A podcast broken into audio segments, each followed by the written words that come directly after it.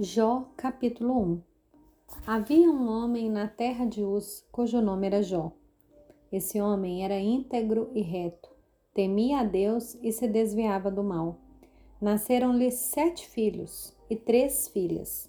Tinha sete mil ovelhas, três mil camelos, quinhentas juntas de bois e quinhentas jumentas.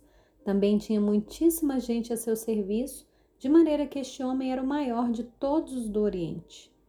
Os filhos dele iam às casas uns dos outros e faziam banquetes, cada um por sua vez, e mandavam convidar as suas três irmãs a comerem e beberem com eles.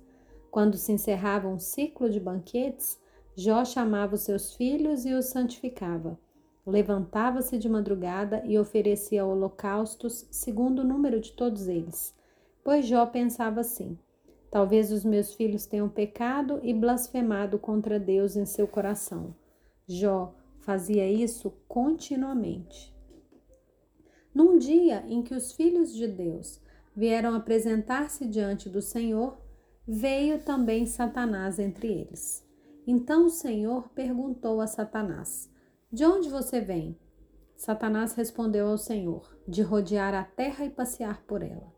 E o Senhor disse a Satanás: você reparou no meu servo Jó? Não há ninguém como ele na terra. Ele é um homem íntegro e reto, que teme a Deus e se desvia do mal. Então Satanás respondeu ao Senhor: Será que é sem motivo que Jó teme a Deus? Não é verdade que tu mesmo puseste uma cerca ao redor dele, da sua casa e de tudo que ele tem? Abençoaste a obra de suas mãos e os seus bens se multiplicaram na terra.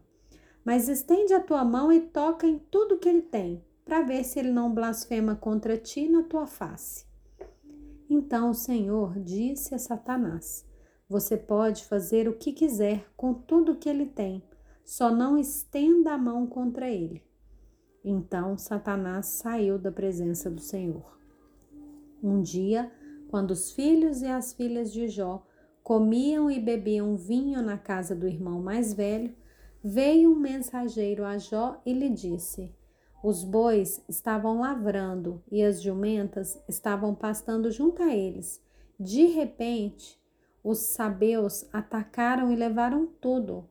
Mataram os servos a fio de espada. Só eu consegui escapar para trazer a notícia. Enquanto este ainda falava, veio outro mensageiro e disse: Fogo de Deus caiu do céu e queimou as ovelhas e os servos, destruindo todos eles. Só eu consegui escapar para trazer a notícia. Enquanto este ainda falava, veio outro mensageiro e disse: Os caldeus se dividiram em três bandos, atacaram os camelos e os levaram embora. Mataram os servos a fio de espada.